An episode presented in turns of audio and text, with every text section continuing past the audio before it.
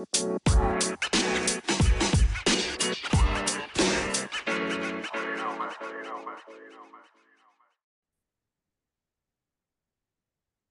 Okay. Welcome back, everyone. Hope everyone had a good Thanksgiving.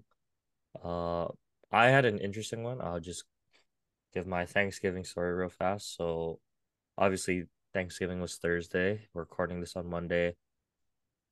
I usually have like a big, pretty big, not huge Thanksgiving, you know, just like immediate family kind of thing. Usually lunch kind of bleeds into dinner if people are still hanging around. But everyone got sick, I guess. My auntie and like my cousin guys got all sick. So we ended up having a super last minute Thanksgiving, just my family, and then uh, a couple of my cousins that are here right now. So we had like a impromptu, you know, last minute Thanksgiving lunch. And usually you don't have to worry about dinner on Thanksgiving. Usually, I would think, because it's like the leftovers will carry over.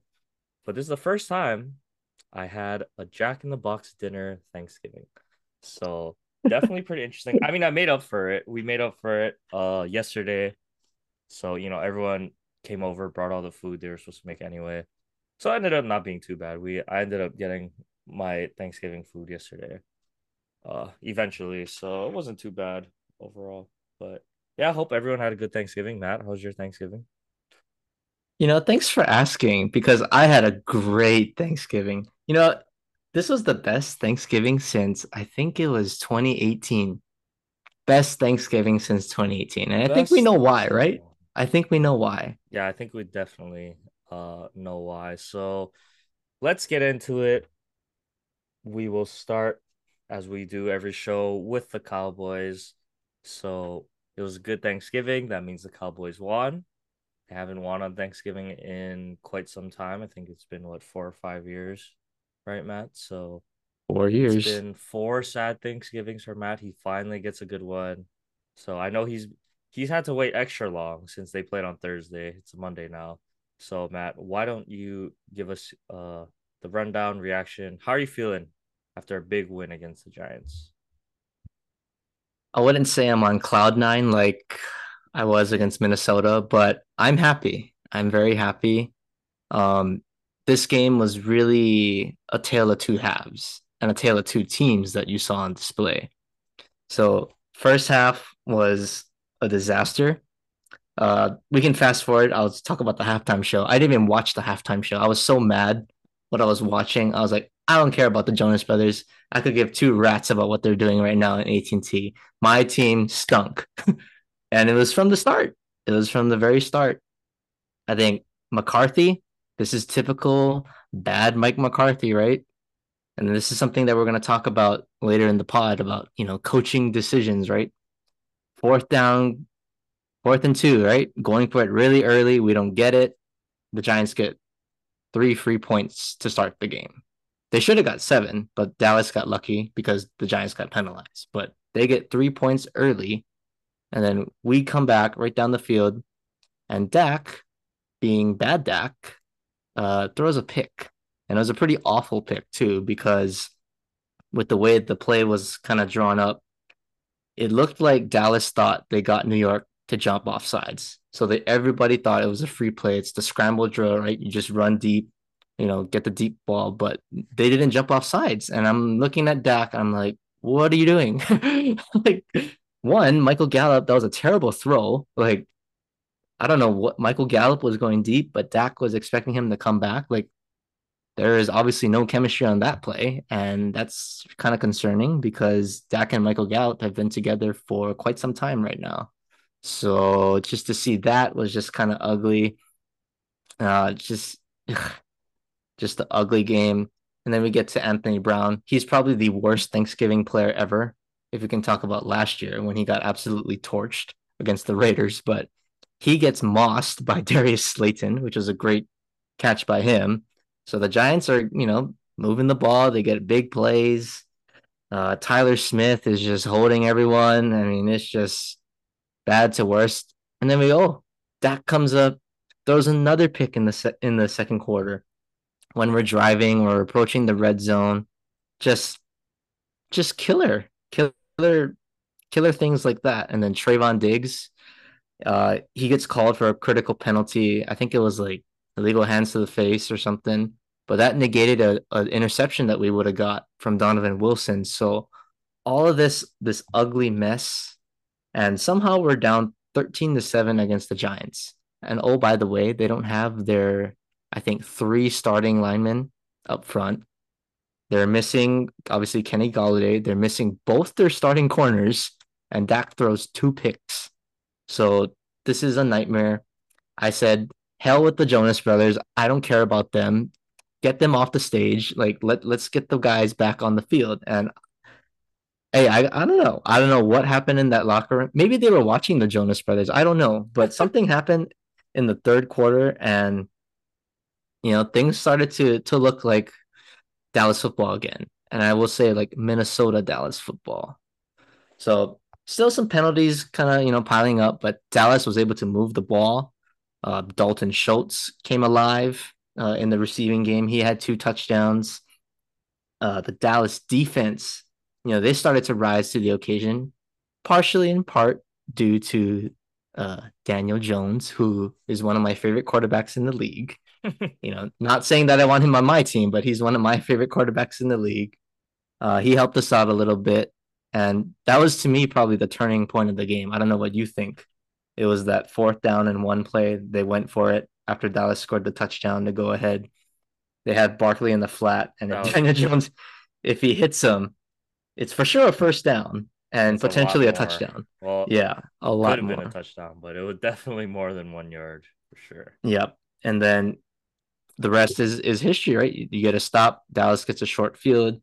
CeeDee Lamb, 88 was just mossing Mr. Holmes. I'm sorry, bro. You you have Anthony Brown treatment on Thanksgiving. You got absolutely kicked uh in the butt by CeeDee that game. Uh, he was doing his thing. I said Dalton Schultz again got his second touchdown, and it was just off to the races from there. I mean, just piling it on. Dallas gets another touchdown late in the game with a uh, Peyton Hendershot. Uh, and then the Dallas they had that little um, kettlebell Salvation Army celebration, which I thought was pretty cool. but yep, the whack a mole, right? And then Micah Parsons capping off the game with you know another sack. It's two sacks in that game, uh, doing Micah things. So at the end of the day, it was a, it was a good game, but you know there were still some things that I was a little shaky on. Uh, obviously, the penalties. like I don't know, Mike McCarthy, he makes promises that he can't keep because what I remember him telling me in the offseason is they were going to clean up the penalties. That was the number one goal in the offseason. And they still lead the league in penalties.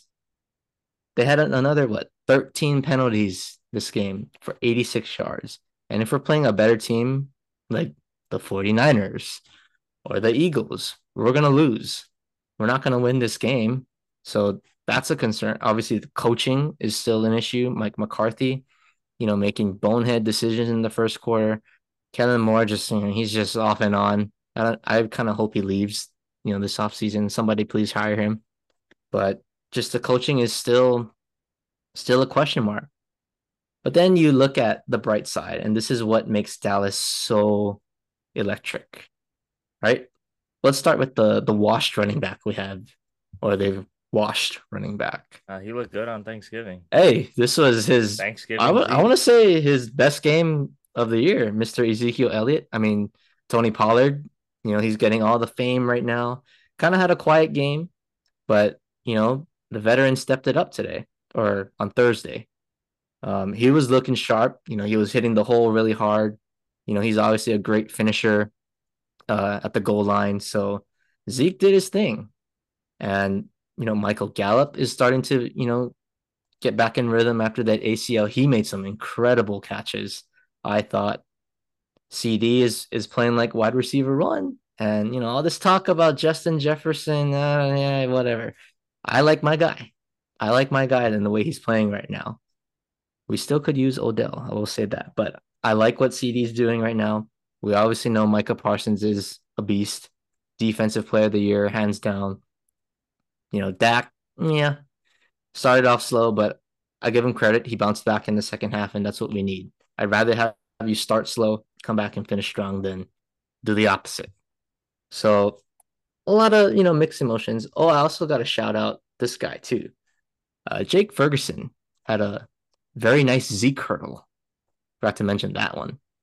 I thought that was the play of the game. And I said when this season started that the reason why Dallas did not sign Dalton Schultz to a long term contract is because they drafted this kid, Jake Ferguson. I think he's going to be better than Dalton Schultz in a year or two. And we saw what kind of player he is. He has that ability to kind of, you know, find a soft spot in defenses. He's a to me, he's a little more athletic than Dalton Schultz too. And he blocks better because I can't stand Dalton Schultz as a blocker. He's terrible. So I like what I'm seeing from Jake Ferguson. And obviously with Dalton Schultz, they got a nice one-two combo at the tight end position. So, you know, at this point, we're eight and three. We're two games back of the Eagles. Right. We got a kind of soft spot in our schedule coming up. So we got to take care of business. But I like where we're at. We're still in the hunt for the division, even though it's getting a little dicey from one to four. But I'm I'm happy with, with where we stand. And I'm just happy that I enjoyed the Thanksgiving this year because it's been a really sour three years for me. But let's go. Finally, just finally a good Thanksgiving. I'm so happy. You don't understand that Thanksgiving is my favorite holiday of the year. And it finally felt good. Well, I know it's definitely your favorite my holiday because you don't let anyone play Christmas music until Thanksgiving is done. Oh yeah, absolutely. You guys, all you guys listening out there, now it's okay to play Christmas music. You can play Christmas music now. It's okay. But any other time after that, no, no. So what about all the people that are post thanks uh not post Thanksgiving, post Halloween Christmas music? Oh, that that's just wrong. That's just wrong because Halloween follows Thanksgiving or Thanksgiving follows Halloween. It's not Christmas. Well, where are the Thanksgiving we need to, songs? We need to we need to it's called uh, "We Them Boys" by Wiz Khalifa. Uh, any Post Malone song is pretty good to me, so I think you guys get the theme, right? There's no, there's no Thanksgiving songs. You got to be able to play uh, some Mariah Carey and Justin Bieber. Come on. Yeah, they can play Mariah Carey on Black Friday. That's when they can play them. All right. Well, yeah, it was a good game from the Cowboys. I don't have too much to say other than I guess I, I expected Dallas to win a fairly close one. So that turned out to be the case. I I guess the thing that was most surprising to me was like you said, Zeke. He he showed, you know, flashes of old Zeke. So I guess you know maybe he was banged up before. He's finally feeling good again. Uh, he was running with power, you know, hitting the holes pretty hard. So I that's just another piece for Dallas to look forward to. The only thing though, like the thing that still gets me about CeeDee that I mean, I I will give you this. He is a number one wide receiver in this league, but I'm not gonna put him in the class of the elites just yet. Like I wouldn't put him with the Jeffersons, you know, Davante Adams, Tyreek Hills. I, just I don't see him in that tier yet because just to me, he's still a little too inconsistent. I don't know what it is, but I swear he drops the easier ones. Didn't he have a drop in that like on Thanksgiving too? So I don't know. I don't know if it's just he loses focus sometimes because he makes the clutch catches. To to his credit, he makes clutch catches, difficult catches, but I just don't understand the how he's not just so more consistent because I feel like he could have, you know, just much more production. So I, I can't put him up there yet. He's not at Jefferson's level yet, Matt. If we're being honest, come on. Justin Jefferson, Jefferson to me is is Mr. Inconsistent because he gets the all these big games and then he just comes down and he, he gets shut drop, down by Trevon Diggs. Passes though. That's yeah, I give him credit. Yeah, he does have better hands than CeeDee. But I'm not gonna put Jefferson on a pedestal and CeeDee at rock bottom. Okay. Oh, oh okay. I'm not saying CeeDee's at rock bottom. Anyway, uh, but yeah, it was it was a good good display. The only thing that was pretty brutal was that Daniel Jones fourth down. To me, you just gotta make that throw, like regardless of who you are. Uh, simple throw, check to the flat to Saquon, who has good hands, by the way, for a running back. So you put it put the ball pretty much anywhere near his catch range, he's gonna come up with it. But he threw it in like the most uncatchable spot. Like he had to turn around. It's low, right? And that's a hard catch, even if you're a wide receiver. So that was a pretty I think that was like you said, the turning point play of the game. But good for Dallas. Eight and three now, keeping pace with the Eagles. You gotta hope the Eagles someone beats the Eagles a couple times. Cause even if you guys went out, right, you still probably won't get that one seed. But my well, my thinking is they still play the Eagles one more time at home on Christmas Eve. So if they're like one, if they're one game back going into that game, that's that's where you want to be. That's where you want to be. And, and I think the Eagles play the Titans next week. So it's probably going to be their toughest. I'm crossing my fingers that King Henry, you know, comes through. And we play the Colts. So we need to take care of business first and foremost. But we got a shot next week to catch up in the standings. All right. Well, I guess you'll be a Tennessee Titans fan next week. But speaking yeah, of Thanksgiving, Matt, speaking of Thanksgiving, let's get into the other games. So one game we obviously have to get to. Uh, the other exciting game on Thanksgiving was the Bills and the Lions. So, you know, a lot closer than what everyone expected, I'm sure. Buffalo ended up only winning by three. You know, I just got to say that the this theme of close games in the NFL, I mean, it's fun. It's really exciting to watch this year, I would say. Because, you know, the Lions, we're not thinking too much of them. We know they can score at times, but do we expect them to win these close ones? Uh, maybe not necessarily. They definitely had a chance in this one. You know, I was impressed. Jared Goff at home this year has has played really well. He puts up numbers, and Buffalo has a good defense. I I know they're a little hurt, but you know they're still a pretty solid defense. I'd say one of the top defenses in the league. And Jared Goff, you know Jamaal Williams, Amon-Ra St. Brown, put up 25 points and had a chance to take the game into overtime. But I think this was a game moving forward for the Bills. And if you're a Bills fan, it's probably really exciting to see because Josh Allen came through when you needed him most. Josh Allen's, and I should say, Stefon Diggs came through when you needed him the most.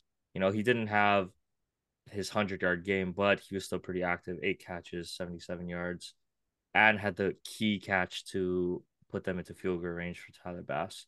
So I don't know, Matt. Is this the is this enough for you? Or if you're a Bills fan, do you think this is you okay, okay, he can do it. Josh Allen is capable of winning these games.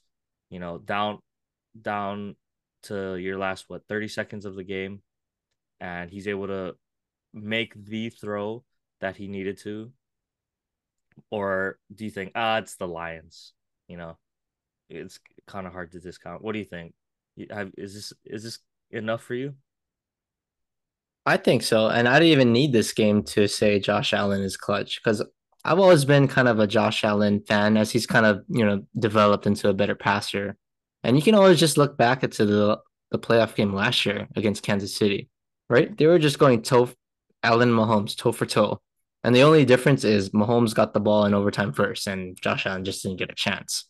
So you can't tell me in that game that if Josh Allen gets the coin toss or they win the coin toss, then you might have a different narrative and hey you might have a different super bowl winner for you know so i think it, it's i mean it is a very good sign this year just because the bills and the way that they've been losing this year you know it's been the josh allen i guess lack of clutchness you know in those three games that they lost but um nothing really spectacular to me it was more like yeah this is what i expect josh allen to do and that's what good quarterbacks do so I I liked you know what I saw from from Mr. Allen uh, in this game. I know it's the Lions, but you got to give them credit. Their Lions are playing pretty well right now, so they were historically on pace to be the worst defense ever. I don't think that's the case anymore. So got to give credit to Dan Campbell in that aspect. I yeah. will say. yeah, in so that aspect. since you brought up Dan Campbell, going back into that game, right? Pretty questionable time management there at the end. Uh, you know, Dan Campbell electing not to call timeouts there on that last drive, right? And so I guess here's the thing, right? In that situation, my thinking is you're playing the Bills, right? So you're down by 3, right? You need you need 3 to tie and but you're at home. You're the underdog. You're at home, right? You got to go for the win. To me, at least, right? And so especially when you know you're the underdog, you know, that's that's when you want to see these teams like we saw this weekend go for two, right? Go for two or be aggressive. And to me, this was playing not to lose the game at, at that time, right? Because by not taking that time out, you're saying, okay, even if we get a field goal here, we're content taking it into overtime. But to me, like you still have, I think they had three timeouts, right? So you take they used those. one, so they Oh, had they used two. one. Okay, so they had two. But you know, with your offense, it's not like your offense had got to nothing that whole game. You were moving the ball. Amon-Ra St. Brown, another dominant game, right? And so I just don't like that playing not to lose mentality. And you know, Dan Campbell, I thought he would he was a little bit more aggressive as a head coach. I don't know if he's getting feedback from his OC or who who's telling him to just you know bleed clock there, but I don't know, man. I I don't like that um not calling timeouts when you have them. If Yeah, if you're that I far I away too, you agree. know what I mean? Because I think it was like third and it was third down, and then they were like they got to fourth and one, and they didn't call timeout. I'm like, okay, you guys gonna like you know set up your offense like you want to get a good play because if you don't get this fourth down, you guys lose. I think they ended up getting it, which was that it was that jet sweep to uh, St. Brown. But I was like, okay, you should have called a timeout there. Like the game's on the line. Don't you want to get everybody on the same page, right? If you're calling no huddle, you don't want anybody to get a false start or flinch early and then like just panic, right? I just think in fourth down situations, you want everybody to be on the same page and settle everybody down. That was number one. And then number two, I think it was the very next after that first down, it was third and one. And they call like a like a go router. Like it was like he threw it to I think it was DJ Chark.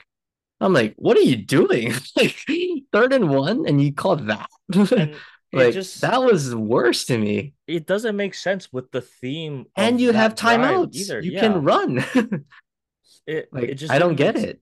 it didn't make sense to me like okay, you committed, right? You're gonna bleed clock. That's the plan. You're bleeding clock.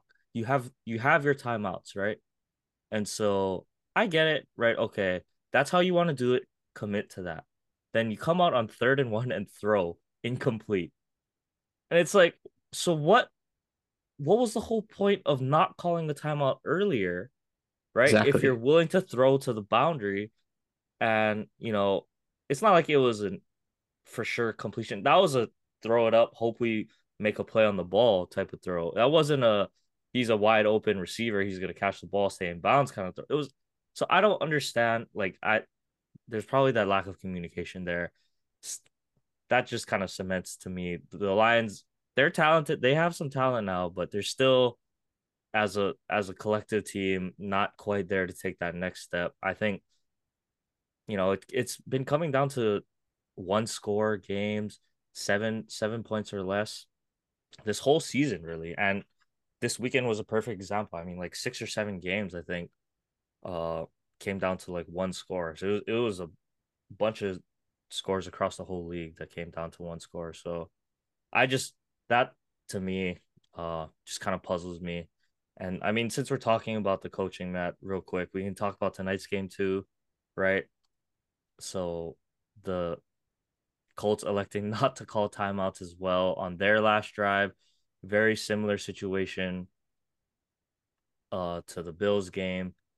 Jeff Saturday, I don't know who's telling him not to call timeouts. but you know, it, it was that same scenario where uh I think they pick up picked up the first down or something, right? And then they're taking Mhm. like they took like 20 second uh, like the whole play clock to call a play. So I'm like, and the very next play, what? Ryan gets sacked and fumbles. Should have could have lost the game right there, right? But I don't know if that's on Saturday or there's people up in the booth trying to tell them, nah, we need a bleed clock here. But to me, this is even worse because you're down seven, right? You need six. You're not playing for no field goal, right? You you got to take your time out there. Your guys have been out there, you know. Take the time out, reset everyone, and you still have a minute left. But no, he didn't call a timeout until the the next play after. So it's just like, like what are we doing? You're gonna take two shots to the end zone and call call your timeouts if it like are we gonna stay in bound? Like, what is the game plan? And that to me is the inexperience for sure from Jeff Saturday coming out. And I mean, we talked about this higher from the jump, but I'm sure, you know, Jeff Saturday is a great dude and he can lead men and you know, he's he's been in the locker room for a long time. But to me, it's just the hiring process that still just makes no sense. Like I think especially after tonight, if I'm a Colts player and you know, miraculously, up until today, we're still in the playoff race. It it's a lot harder for them now with seven losses and a tie. So that's essentially eight games of not a win, right? So now the best they, they can hope for is what eight, eight and one. Um, Yeah. and Eight and that eight. yeah, eight, eight and one. Is that good enough to make the wild card spot at this point? Probably not. So I don't know. That I'd I'd be pretty frustrated if I'm a Colts player and I'm committed to that locker room, you know, committed to win and all the things everyone's been saying, oh, he doesn't have the experience, he doesn't have the pedigree. Uh, for him to for them to not call a timeout there, I'm sure it's incredibly frustrating as a player. So I don't know. It's gonna be hard. I think it's gonna be real interesting to see Colts games the rest of the year. So maybe it's good for you because maybe at this point they're all just playing for jobs. Like guys are just playing for jobs at this point, right? They know they're kind of out of the postseason race. So I don't know. Maybe this is a. It's good that the Colts lost and they're a little. They'll just mail it in the rest of the season. But yeah, man, these games are so so close, but I just don't get some of the coaching.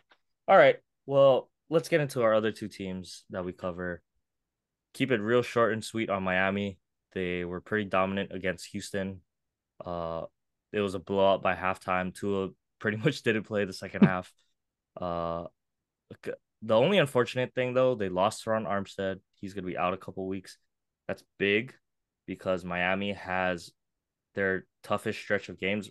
Uh, like I've been alluding to the past couple weeks, they did what they needed to do. They're eight and three, uh, going into December because they have an extremely, extremely tough schedule coming up.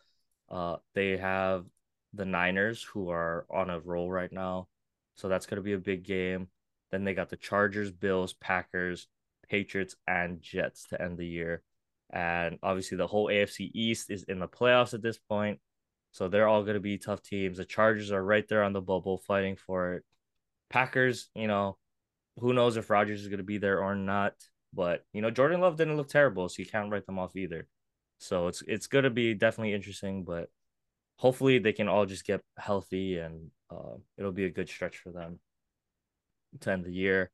And then oh, I didn't want to talk about the Falcons game, but Oh I I get the pain now of like being a Falcons fan. Obviously, I'm not really a Falcons fan. Just gotta cheer for Marcus because you know, uh, Hawaii boy, right? But uh, they lost in the most like just brutal way possible. That's probably on par. Obviously, not the same scale, but on par with the Seattle loss, right? To to the Patriots when you're dominating all game with the run you throw it at the goal line and it gets picked, right? So I was just, you know, upset. because it's gonna look bad on Marcus, right? He got the pick. But to me, I mean, I'm not an NFL coach. I'm not a play caller. But when you're gashing the whole gashing them the whole game with these five, six yard runs, you have three timeouts left. So what is the pl- like you're throwing because you think that's better than running the ball in that situation? Because you hadn't had a ton of success throwing. So why are you throwing there? Number one. Number two, even if you get stopped, you can bleed some clock because you have three timeouts. So if you don't, if you want to leave, you know, no time for Washington, you're hoping you can punch it in from what two yards out. So it was just frustrating to me. Um, Falcons fans are pretty brutal, not gonna lie. Like they're just calling for, uh, like Marcus's Ridder. head. Yeah, yeah, calling for Ridder, fire Arthur Smith. You know, I don't know. That's to me. I get like the frustration. So a lot of it is probably just frustration, but like, you know, the Falcons have been in the games this whole year. I don't I don't know if now is the time to just switch to Ridder and just pray, right? If you want to develop him, like just let him develop and let him come in next year if that's really your goal. So I think Mark is gonna end up riding out the season and he's gonna be hated by all Falcons fans if they he loses another game because then they'll be out of the playoffs. That it is what it is but I, I feel bad. Um, probably wasn't. I don't. I don't know what kind of throw that's supposed to be, right? Like, is he supposed to throw it high? Like, is that just one of those? I things? don't just. I don't understand the play calling though, and it's like what you said, right? They're just running. They're getting four or five yards of carry, just slowly chipping away, getting into the end zone. And they were doing a good thing, right? They're forcing Washington to burn all their timeouts. Mm-hmm. And I think when Marcus threw the pick, they don't they don't they didn't have any they timeouts. Had they had none. So you could just one. It's what I think it was first and goal. Let's no, see. it was second. It was second and goal. So second you, and goal, but you already need a touchdown, so you got three plays. Mm-hmm. Why not run the ball? Okay, if you get in, great. But if you get stopped, okay, you don't think you can get in in the end zone with two plays on the two yard line, and you can melt the clock down all the way? I mean, I just I don't understand that. Yeah, I just don't understand that that was probably this is one of the times where it's hard to I I mean I can't defend Arthur Smith uh for the that play call in that moment. I thought this whole year he's been pretty good uh mixing it up. He probably doesn't have the most dynamic offense. It's not flashy, it's not pretty, but it's it's done its job for the most part. But that one call I I'm it's kind of hard to defend. Uh, I don't really yeah. have anything to say for that. And you know, Marcus at this point, we know what he is. He's a athletic he's like an athletic game manager at this point, right? He's he's not the most accurate guy. He's not gonna you know dot up every team, but you know he does enough to keep you in games competitively. Uh, the question is, is it the Marcus is gonna pull it out at the end, or is it not? And so it's, it's kind of the the line you, you take with that. Unfortunately, it wasn't that this week. Um, yeah, that's all I want to talk about this game. They're still in it. So there's still a chance yeah. somehow because Brady Brady does not want to win the division either. Like he had Mike Evans, he had Chris Godwin. Uh, I guess Fournette was out, but not like they were using. Julio him. was there too. Julio was there, you know, but it was Amari Cooper, your boy, uh, coming up clutch. Oh man, do you guys miss him? Oof. Yeah, don't don't remind me. oh, could you imagine Amari on on this Cowboys team right now? Oh man, I I'm sure you take Amari over uh, Odell in a heartbeat. Yeah, I would. It's something called chemistry too, you know. Yep. Ah. but you know that NFC South, it's gonna be one of those like it could be the first seven and ten. It could be the first ten lost team to win a division. Think about that. That's kind of crazy. But both those teams just do not look good right now. And it's probably going to come down to their head-to-head game. so, ah, uh, the NFC South's going to be just hilarious. Whoever wins. Um. all right. Well, let's just wrap up here. Last game, Packers and Eagles. So the Eagles, man, they. I think the thing to me that scares me the most, if I'm you know, an NFC team is just the amount of options they have on offense that they can beat you with. And I mean, they just gashed the Packers' run defense. Like it was ugly, right? What did they have? Like 300 and something yards on the ground? 363 yards. That's like playing against UH. UH. UH. That's crazy. To to be an NFL defense and allow 300 plus yards on the ground uh to multiple guys like that's just kind of unheard of right? And so i mean they didn't even need to use aj brown or devonta smith. So that's to me the scary thing about this this eagles team. If jalen hurts and that offense stays healthy ooh i don't know matt. That, that's gonna be kind of tough I will say though that was it was a bad defensive game for the Packers. I mean, I don't think it's anyone's secret that hey, Jalen Hurts can run. You know, maybe you should uh, account for him a little bit better. Oh man, like, he was. Just, it was just like the classic in the first quarter, something like that. I think. I mean, he had 157 for the game, which is ridiculous for a quarterback. It's like the classic quarterback, right? They're in the pocket. Oh, nothing's open. I'm just gonna run. You can't play man coverage the whole time with a no spy, right? Or your edge edge guys got to keep their contain and keep them in the pocket. yeah, and then it's just they just ran all it's over. It's a lack of defense. Yep, it was just too easy. Um, I mean, I guess though for the Packers, there's some bright spot, right? Uh, in Jordan Love, another dark side, in Aaron Rodgers. That maybe this is it for him. He looked pretty pretty banged up. He was trying to gut it out. I think you could kind of tell, but you know, so I, I'll never knock you know Rodgers' effort, Aaron Rodgers' effort, or anything. But maybe this is time to it's time for Green Bay to pass the torch. Um, you know, with this loss, I'm thinking they're effectively yeah, they're the done. they're done now. So maybe it's just time to see what you got in Jordan Love, right? Let Aaron Rodgers rest up healthy, and you can use these next games to assess Jordan Love. Is he the next guy or not? Because if he's not, you still got Rodgers for another year right? So I would say just let Jordan Love start the rest of the year. You know, Christian Watson, that guy, I don't get it, but he is just a dynamic touchdown machine at this point, right? He just caught that was like a Tyreek Hill s kind of catch a 10 yard in over the middle and just run yeah, past everyone. Run. Oh, that's kind of yeah. that's kind of scary. He he could be a sneaky sneaky wide receiver um for them going forward and uh, maybe it, that's that'll be the new duel. The yep. Watson Watson Roger duel. It's the Rodgers to Adams bridge to uh, Love and Watson. yeah, that'll. Oh, yeah, that dude is fast. Um, but anyway, there's a lot of good games. Couldn't get to them all, but it's the season's getting interesting. Every it's like every game is one score. It's red zone is just going bananas. So, uh, well, we'll we'll come back to more NFL stuff next week, but you know, let's take a quick break here, Matt.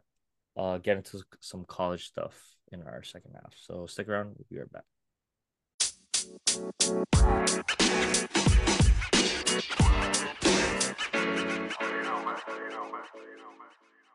So Hawaii. Oh.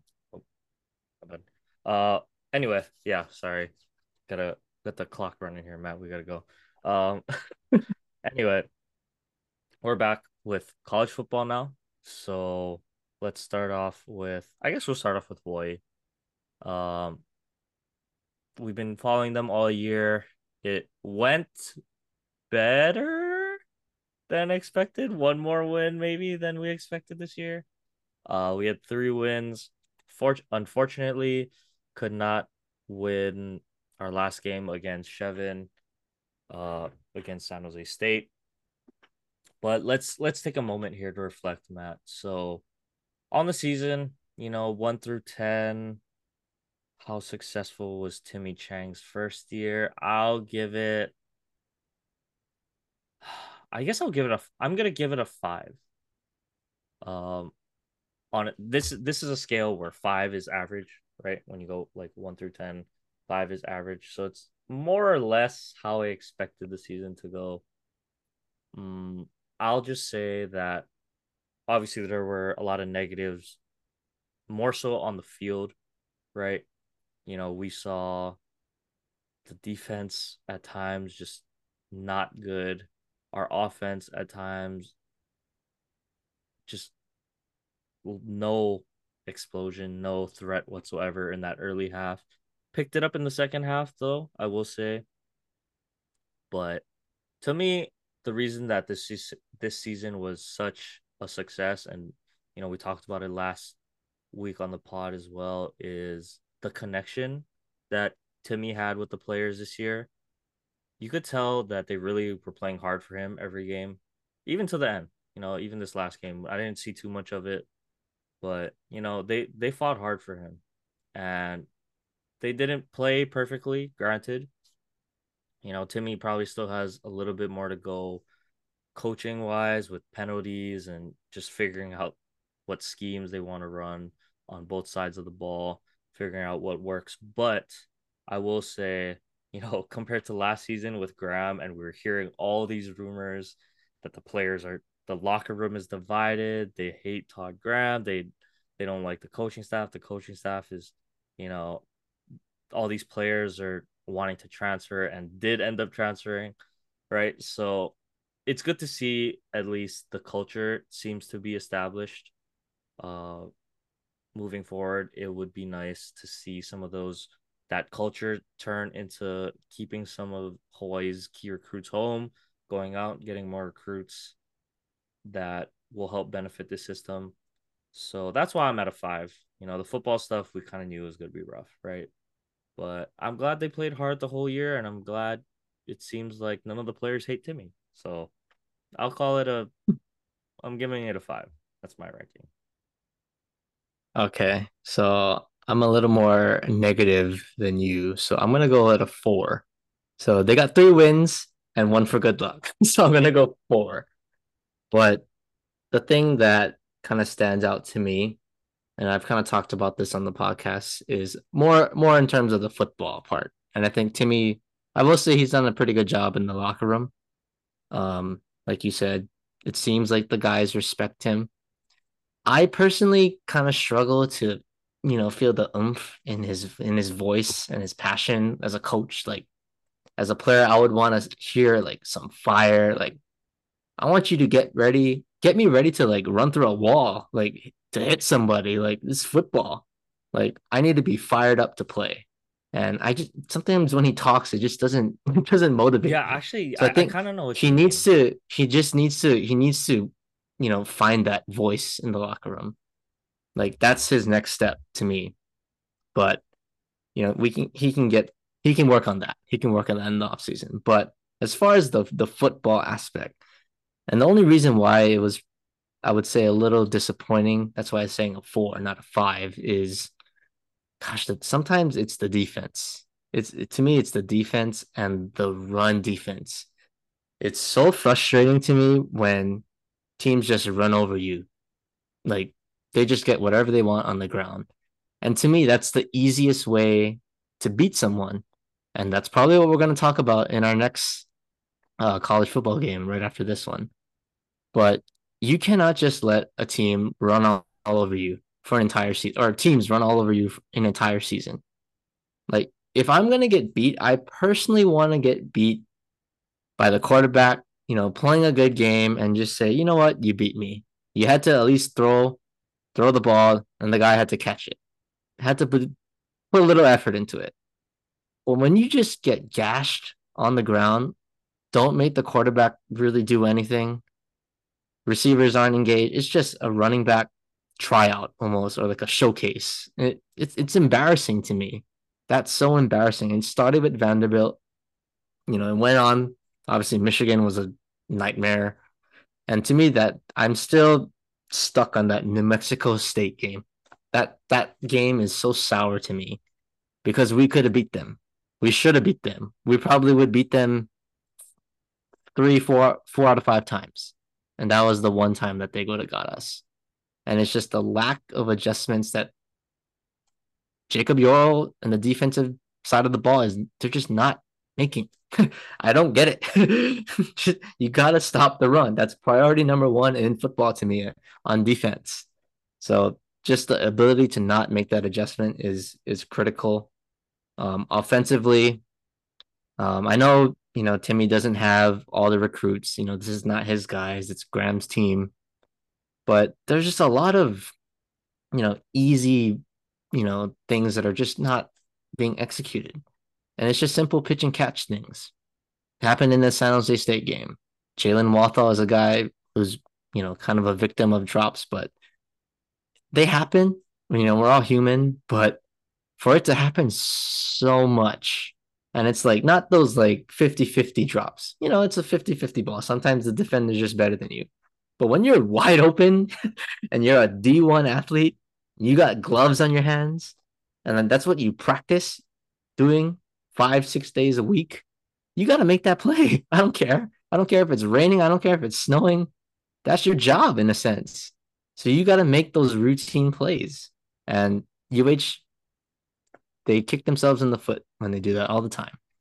So just shoring up the fundamentals to me is what I want to see. I needed to see uh, some improvement, and you know they they kind of did, but not enough to say that it was a completely successful first year. But I will say there I do see some glimmer of hope. So um I think Timmy obviously is going to have a lot, lot more expectations in year two. I will say that. So um, maybe instead of three wins, we can go for like five. yeah, let's just say we're, let's just go bowling, right? Why not? I think we it's definitely a possibility. You know, I'm looking back at our schedule right now. The San Diego State game, we lost 16 to 14. Definitely that was a winnable game. Colorado State, another really close one, 17 to 13. And, you know, you could argue, I mean, the Wyoming and Utah State game, we only lost by a touchdown, right? So those are four one score games that, I mean, really, those other two were really winnable. Uh, the San Diego State, Colorado State games, we, mm-hmm. you know, had a chance to win. So that's potentially five wins right there that slipped out. Uh, could have been up to six, maybe seven. So, you know, we were close at times this year, but like you said, the late game execution, uh, decision making, play calling, time management, still kind of a struggle. Special teams, kind of a struggle. So, yeah, we I would like to see just it shored up, just the mental mistakes, right? That's that's kind of what you want to see. Exactly. Like you said, yeah, like you said, the physical stuff. You know, athletes we know you're not perfect. We're all human. And so things are going to happen, but it's the mental things that I would like to see cleaned up execution wise going into next year. So, but, but just real fast to touch on the thing you said about the fire in his voice. I, I get what you mean because it, it's like he's just saying all the right things, right? He's saying the right things, but it, I guess it's more I don't know if he doesn't feel like it's his guys, so he didn't want to go too hard, right? But I get what you mean by not having that like fire per se that mm-hmm. makes you want to run through run through a wall, like like we say right? So, uh, I mean, I hopefully that is something he can learn, right? Um, it's his first year coaching. He, he has to learn that though. He needs to me. He, yeah, yeah. Oh yeah, he definitely has to learn it. But you know, he went through a lot this year. I'm sure it, he was very stressed, and so Timmy just you take. see it. I hope just take a week, just like sleep. Coach, please, just like get eight hours a night for a week straight. like I think that'll do wonders. After you know Saturday, take like seven days, ten days, sleep, get full eight hours every day. You can still do work if you want hey, congrats to you, but just get get your sleep now because you earned some nap time and some sleep time. Full eight hours will do you wonders. So, and then after that, you know, you can get into recruiting and do that, but you deserve a little time to just sleep, man. We could tell you were tired. We could tell you're working late nights. Oh, I felt bad every like every press conference. I'm like, man, he's just like going through it. He must just be running through caffeine like crazy. But I mean, I guess it's kind of good. You kind of want to see someone working hard, right? Um, but year two, Timmy, we'll be back to talk UH football next season, and uh, we're hoping to see some improvements. So let's get to our other college football game. Your other, your other team that you root for. I guess I am the designated Oregon State liaison for this show. So shout out to Wes Blaze and Lucas, uh, and all you other Beaver fans out there who took home the Civil War game this past weekend, coming back down 21 points in the second half to beat Oregon in Corvallis. So it must have been even sweeter. I know they only had half the stadium, but it was loud. You could hear it on TV. They were saying it throughout the game. So let's just get into the game, Matt. Personally, I think we all we were all watching the game together, right? We all thought it was over. I thought it was over for sure. I was just gonna go watch UH football. And then you know what? Oh, 31-17, third quarter. I guess there's still chance. And then the wheels fell off, Matt. So I mean, a lot of things went wrong, but from a Ducks fan perspective, let's let's hear your you can vent it out, you can complain about it. If you don't want to talk about it that much, it's fine. But what is your what was your take on that game? Uh, well, first off, because I'm a man of my word, so shout out to the Oregon State Beavers and their great win in the Civil War. So congrats, Blaze. Congrats. I'm a man of my word. So giving you the shout out, you and your Oregon State football team. Uh, you know, congrats. Congrats. That's all I gotta say. But back to uh, my point of view, and probably from a Ducks point of view, this was probably the worst loss in the Civil War, at least that I can remember. I don't know, maybe in the 50s or 60s they had one, but but in recent time, this is this is bad. This is bad. It looks really bad. And it was like you said, it was just the snowball effect and just the downward spiral. And what did I what what was I talking about with UH, right? What was the thing that drove me crazy? Rush defense. What in the heck was Oregon doing? I mean, absurdly terrible defensive game plan. Right? Dan Lanning, you're the head coach. You're defensive coach by nature. You coached the defending national champs. Probably had one of the greatest defenses in college football history. And you allowed this to happen under your name? That is terrible. Terrible. And those like 268 yards of rushing. And I saw the stat on ESPN too. They had 205 yards before contact. Contact! like they didn't even touch him like easy 10 yards a pop almost of jump chunk plays. They're getting big runs. And oh, by the way, they completed six passes the entire game. Six. They had a freshman quarterback. He's not even their starter. Nolan is the starter. He's injured. He's out for the season. You got a freshman quarterback in the Civil War. How do you not let him take over the game, especially when you're down? They were down 21 in the second half. You would think it would be time for them, you know, to put it in the QB's hands and let's see what he's got. I know he can't pass. He couldn't pass. He threw a pick that game too. He was six for 13. Right? That's not going to light anybody up. I don't think that would scare me if I was a DB. I'd be like, yeah, throw me the ball. I'm going to get a pick. But the the front seven for Oregon, that's the strength of the team. And they were God mighty awful. Right? Noah Sewell, preseason All American linebacker. Justin Flowe, all conference preseason. What are you guys like you like hello, like you guys are linebackers. You guys are supposed to stop the run, and you guys know what Oregon State was gonna do anyway, and you still couldn't stop them. Front seven, I mean, defensive line too. No sacks. And Granted, it's hard to sack a quarterback when they only throw it 13 times. But my goodness, just a terrible defensive showing.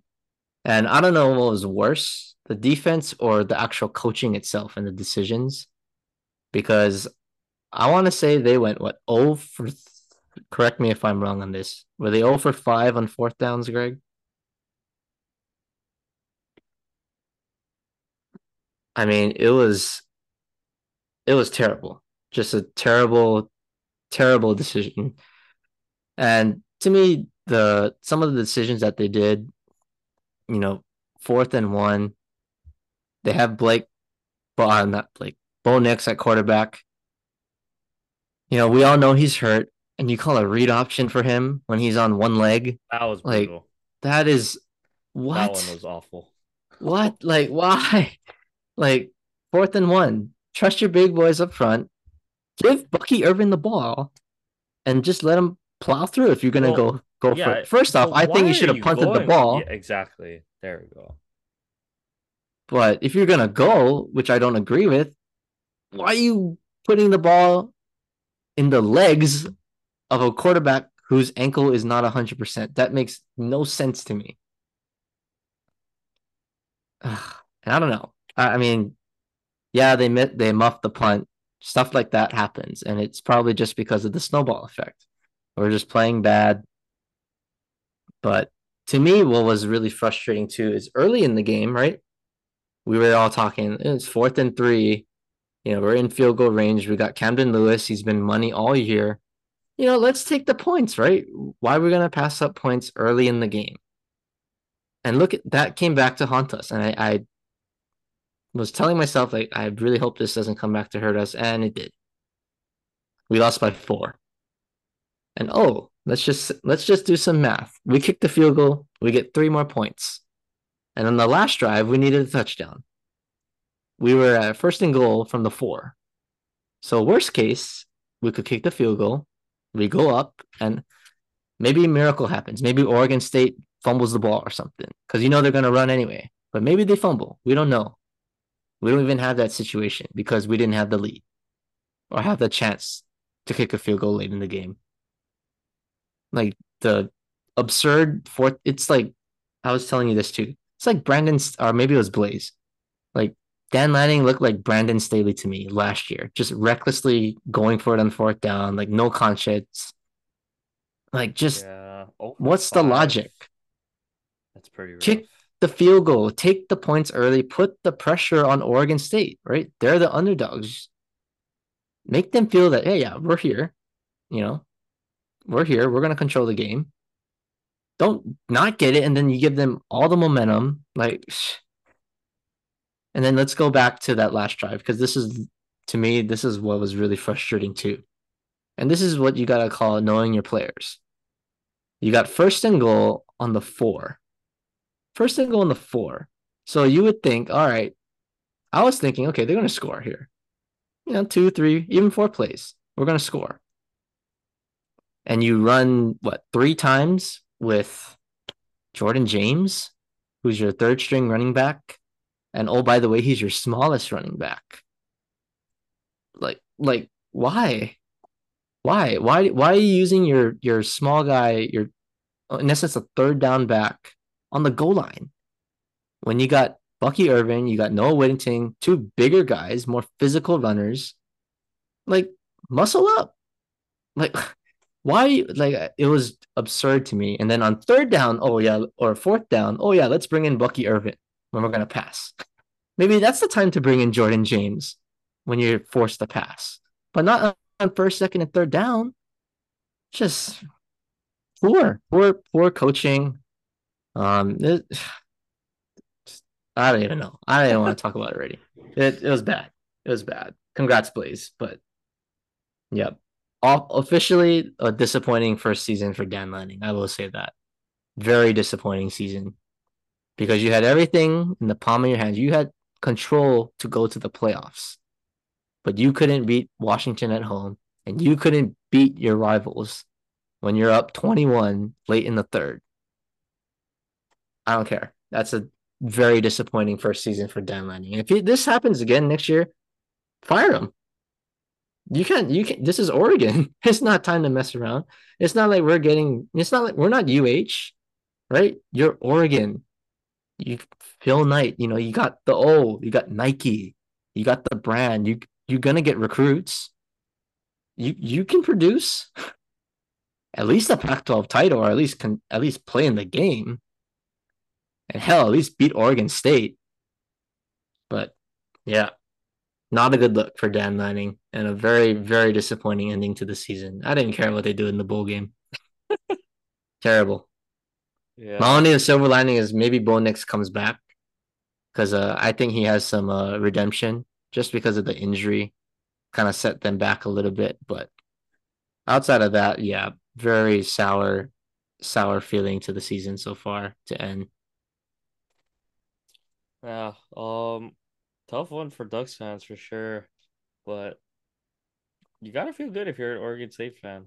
Uh, you proved you can hang with the big boys, and you know that Oregon State. I don't know how many starters they're gonna lose, but you know they can hang. They can hang with some of the big boys. So maybe this is good, a good step for Oregon State, uh, moving forward, just with their program in general. So, I mean, they're 16, 15 and ranked 15 and 16 now to end the year. So in the AP poll. Yeah. So they're right next to each other. Uh, I'm sure Oregon State's happy about that, and Oregon is Oregon is just sick to their stomach for sure. But it was an exciting game. But man, you just got to be able to catch the ball, punt the ball.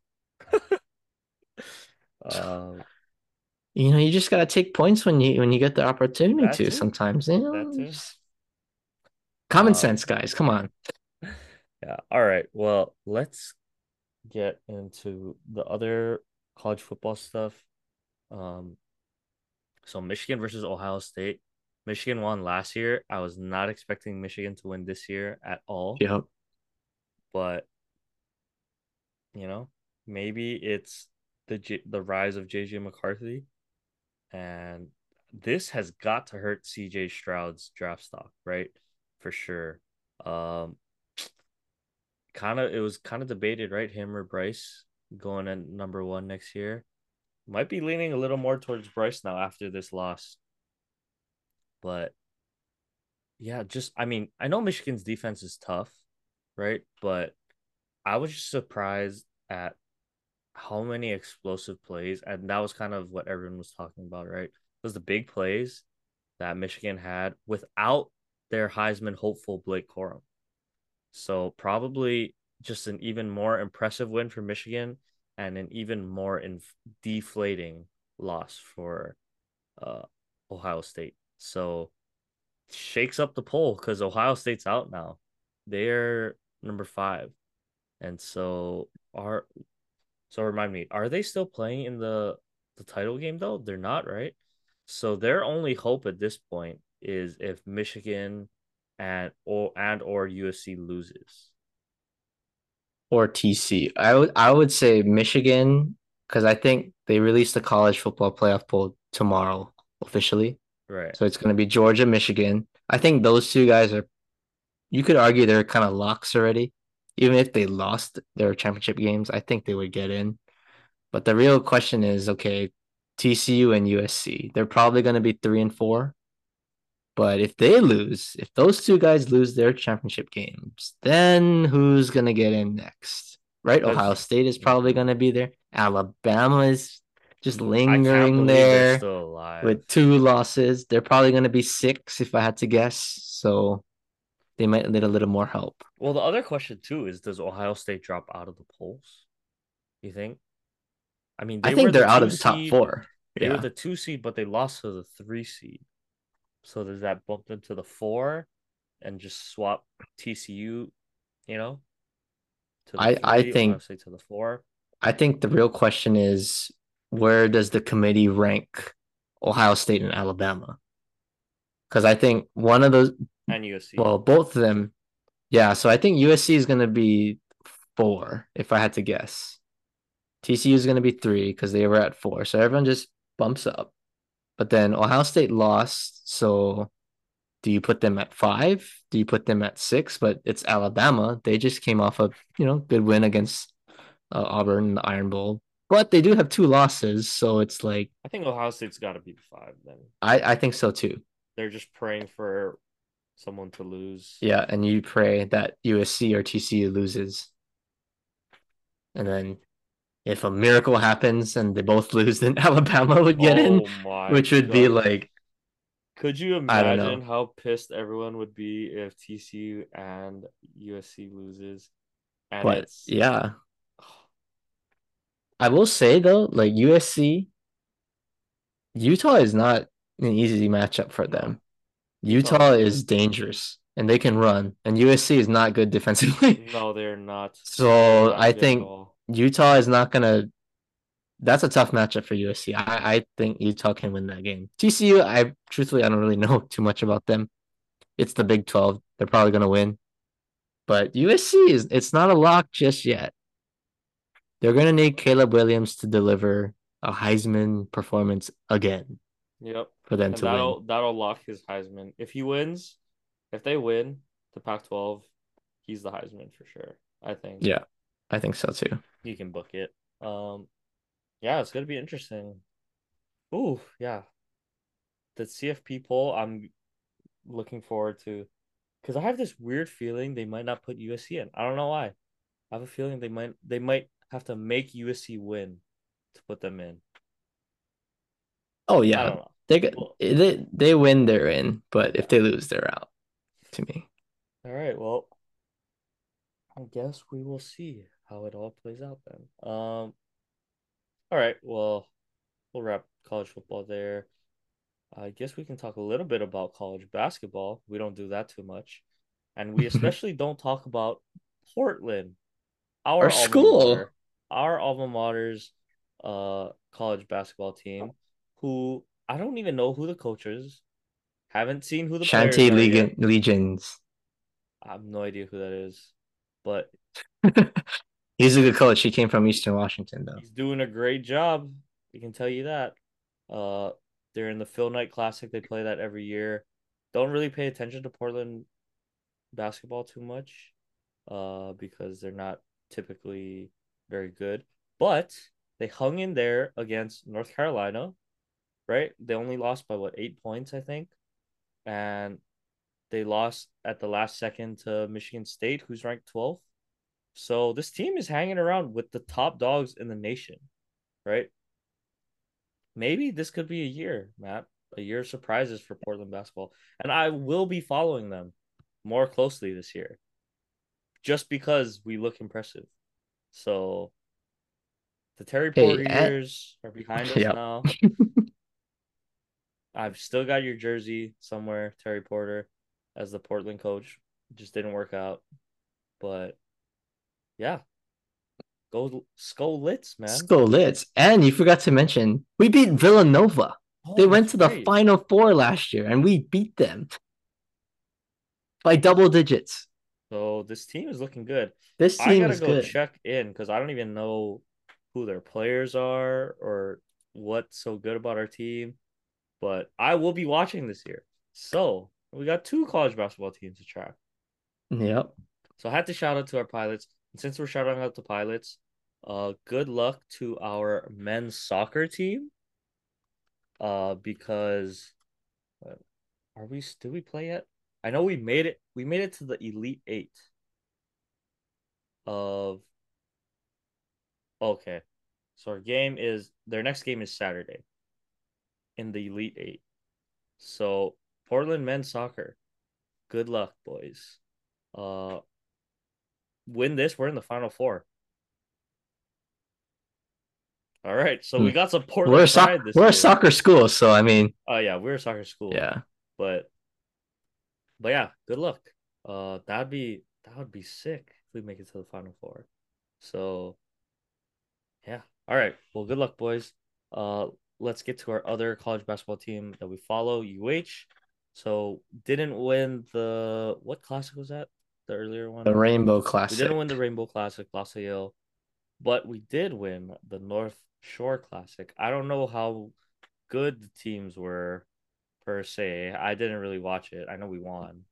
Uh, did you watch any of the games, Matt? Maybe you can Uh, I watched both actually a little bit. break give But- us some breakdown for these. Yeah. Well, first game we played uh, Sacramento State. Don't know anybody on that team, but when I realized who's on that team, uh, it was a familiar foe or opponent. So we did win 74 to 61.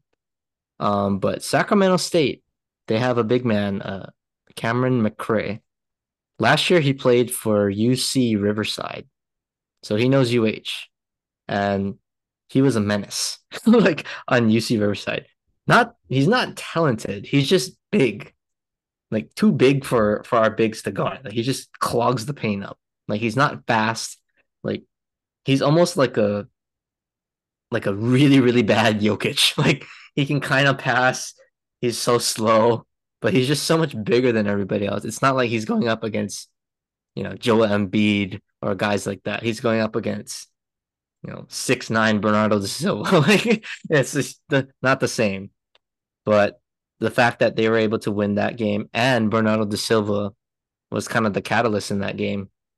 Uh, he played well along with Noel Coleman and really took over the game. So to see an aggressive Bernardo da Silva was really, really good to see. I think he had like 20 points. But we took care of business and then we played Texas State in the championship. We won 72 to 65. Um, I think that's a good win, honestly. Texas State is a is a pretty quality team. They consistently make the tournament every year. They're always like the 16 seed. They're either in like that first four in, they play the 16 seed, the opposing 16 seed, and then they get killed by a number one seed. But they're always in the dance. So anytime you play a team that makes the tournament, it's a good challenge. And for them to win this game, uh, 72 to 65, uh, really, really encouraging because we saw them against Yale, right, in a close game, and we didn't close it out. We didn't execute down the stretch.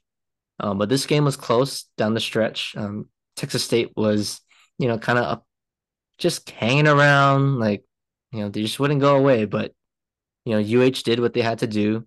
Um, they head on for the win. And, you know, you got guys like Noel Coleman. He's, we already know what you're going to get from him. He was outstanding. Bernardo da Silva, again with another solid game. And I gotta say, the the guy that's really blossoming a little bit this tournament is Harry Rouhliadeff, uh, their backup big. Um, he's starting to play really well. Um, I can see a lot of potential in his game. You know, he can step out, shoot the three, kind of like a pick and pop guy from the three point line. Um, and he he's got some skill underneath the basket. I think he just needs to get a little stronger. Um, he's he's a true freshman, so got to get some size in there, but I like what I'm seeing from him. And I will say, uh, JoVon has been playing pretty well these past couple games. So we definitely need him to play well because that's probably the weak link uh, on the team. But he needs to just stay the course. Um, don't do anything stupid because he can do that sometimes, which is what really frustrates us. But JoVon's been playing pretty well the past couple games. So overall a very successful tournament and uh, we got a game this wednesday i might be there we'll see but uh you know now it's about let's let's get ready for that diamond head classic. That's the big one. So good tournament for uh and they're five and one. That's good. That's a good start. We will take that. I'll take day. that. So we got two basketball teams on the come up right now exactly. that we can look forward to. Uh okay matt. Well let's get to this little, I guess, short segment. Can end our our show on this. So we're just gonna play a little buy or sell, um, on a couple topics regarding our teams. So first topic, University of Portland basketball will be top four in the conference this year. I am buying. I'm buying. Sure. I'm buying. I mean, yes. usually the the top guys are BYU and St. Mary's, right? So if we're hanging around the big boys, oh yeah, I mean obviously. okay, sorry, yeah, Gonzaga. Um, so we could be that fourth seed. So I could definitely see that happening. You know, even Gonzaga this year, maybe we give them a run for their money, mm-hmm. right? That would be that would be fun to watch. I I hope we do, because they've been big brother to the whole conference for a long time. So it would be nice to get one against Gonzaga, but hey, top four, I could see that happening. That'd be nice. Um, okay, next one. Dallas Cowboys are the best team in the NFC at this point in the season. I'm gonna have to sell on that. I got the Eagles slightly ahead of them, but it's close. but I'm still gonna have to go with the Eagles. I think I trust that offense a little bit more than I do the Cowboys right now. You know, I respectfully disagree. I, I'm buying all the way for obvious reasons. But they're playing good. They got a defense, they got offense, and hey, if Dak Prescott plays good, sky's the limit for this team. And I said I trust him more than Jalen Hurts in the playoffs. See, I So- thought you worded this question so that you wouldn't be biased for once. Like you'd actually admit that at this point the No, Eagles are I'm not little a- better. No, I'm not a biased fan. I'm just saying what I see with what what I'm watching on TV and what I see with these teams. And I watch this team closely, and I think they're the best team on paper in the conference as of right now. The record doesn't show it, but we're the most complete team in the NFC right right now. I'm not even gonna try. Okay, whatever. Um, next one. Tua is currently okay. I will say same thing at this point in the season, a top ten quarterback in the league. Uh, I'm gonna have to go with yes. I mean, they're eight and three. Uh, in games that he's started and finished this year, they are undefeated. So, I mean, when you win, I think you're a top ten quarterback. Uh, you know, guys that typically are ahead of him, con- some of them have been on a little bit of a slide this year. I mean, like even Lamar, he's I mean, the Ravens are winning, but are he hasn't been playing his best football per se. I think I'd take Tua over a lot of guys right now. Obviously, you know, Mahomes, Allen, you know, probably Burrow, those guys are still ahead of Tua on my list, but I mean, Brady isn't playing too well. Rodgers hasn't been playing well this year. So I think I'm taking Tua as a top 10 guy for sure. Yeah, I think I would buy that this year, but maybe in the whole grand scheme, you take the whole career. I can't say that yet, but this year, yeah, he's a top 10 QB for sure. Yeah. All right, this is an interesting one. Will Mariota and the Falcons win the NFC South? I don't know. This is going to be close. I'm Uh, selling. I still got Brady. Okay. Gotta Uh, trust the GOAT. I want to buy it, but I'm gonna have to sell here. Um, oh shoot, I guess. Well, you know what? We'll end it on that. We're out of time. Matt.